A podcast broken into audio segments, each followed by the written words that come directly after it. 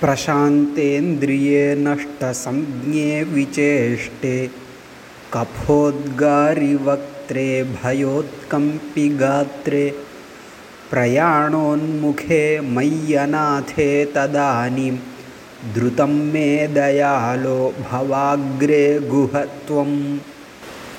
இது சுப்பிரமணிய புஜங்கத்தினுடைய இருபதாவது ஸ்லோகம்.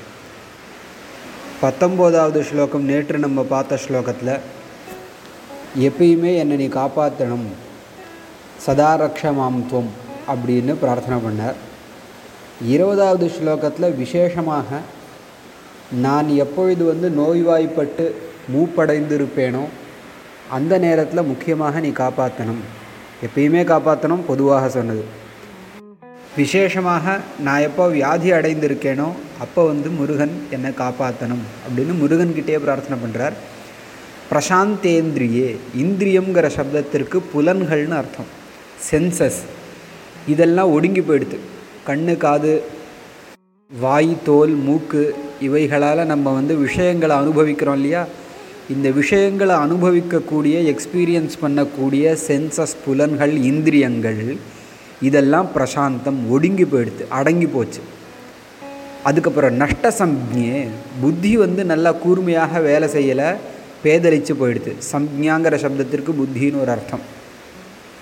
அதாவது பிரக்ஞை, அந்த பிரக்ஞை வந்து அடங்கி போயிடுது, நஷ்ட சம்ஞா அது நாசமாயிடுது. விசேஷ்டே, சேஷ்டானா கை, கால், கர்மேந்திரியங்கள். இந்த இந்திரியங்கள் வந்து என்ன பண்ணுறது? சேஷ்டைகள், செயலில் ஈடுபடுறது. இந்த செயல் வந்து விட்டு போயிடுது. விசேஷ்டே, செயல்கள் அற்று போய் போயின.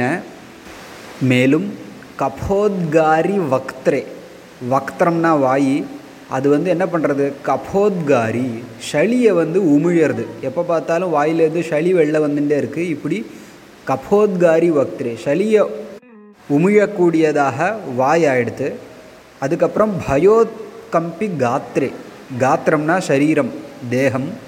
இது பயத்தினால் நடுநடுங்குகிறது. கம்பனம்னா நடுக்கம். பயோத்கம்பி காத்ரே, பயத்தினால் நடுங்கக்கூடிய உடல் இருக்கும் பொழுது.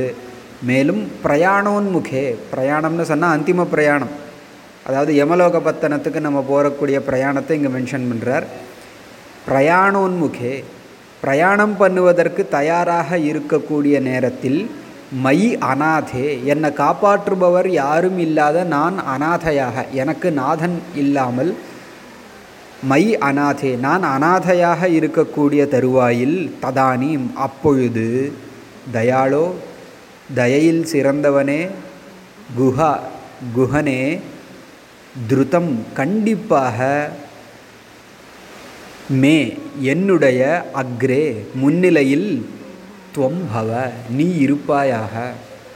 அதாவது இந்திரியங்கள் செயலற்று போயிருந்த பொழுது, புத்தி பேதலிச்சிருக்கும் பொழுது, சேஷ்டை பண்ண முடியாத, செயல்களில் ஈடுபட முடியாமல் இருக்கும் பொழுது, வாய் சளியை உமிழும்போது, உடல் பயத்தினால் நடுநடுங்கும் பொழுது, ஆல்மோஸ்ட் உயிர் பிரியும் நேரத்தில் நான் அநாதனாக இருப்பேன். அந்த நேரத்தில் தயாளுவான நீ எனக்கு முன்னாடி வந்து நிற்கணும் அப்படின்னு பிரார்த்தனை பண்ணுறேன். பிரசாந்தேந்திரியே நஷ்ட சம்ஞே விசேஷ்டே கபோத்காரி வக்த்ரே பயோத்கம்பி காத்ரே பிரயாணோன்முகே மய்யநாதே ததானீம் த்ருதம் மே தயாலோ பவாக்ரே குஹத்வம்.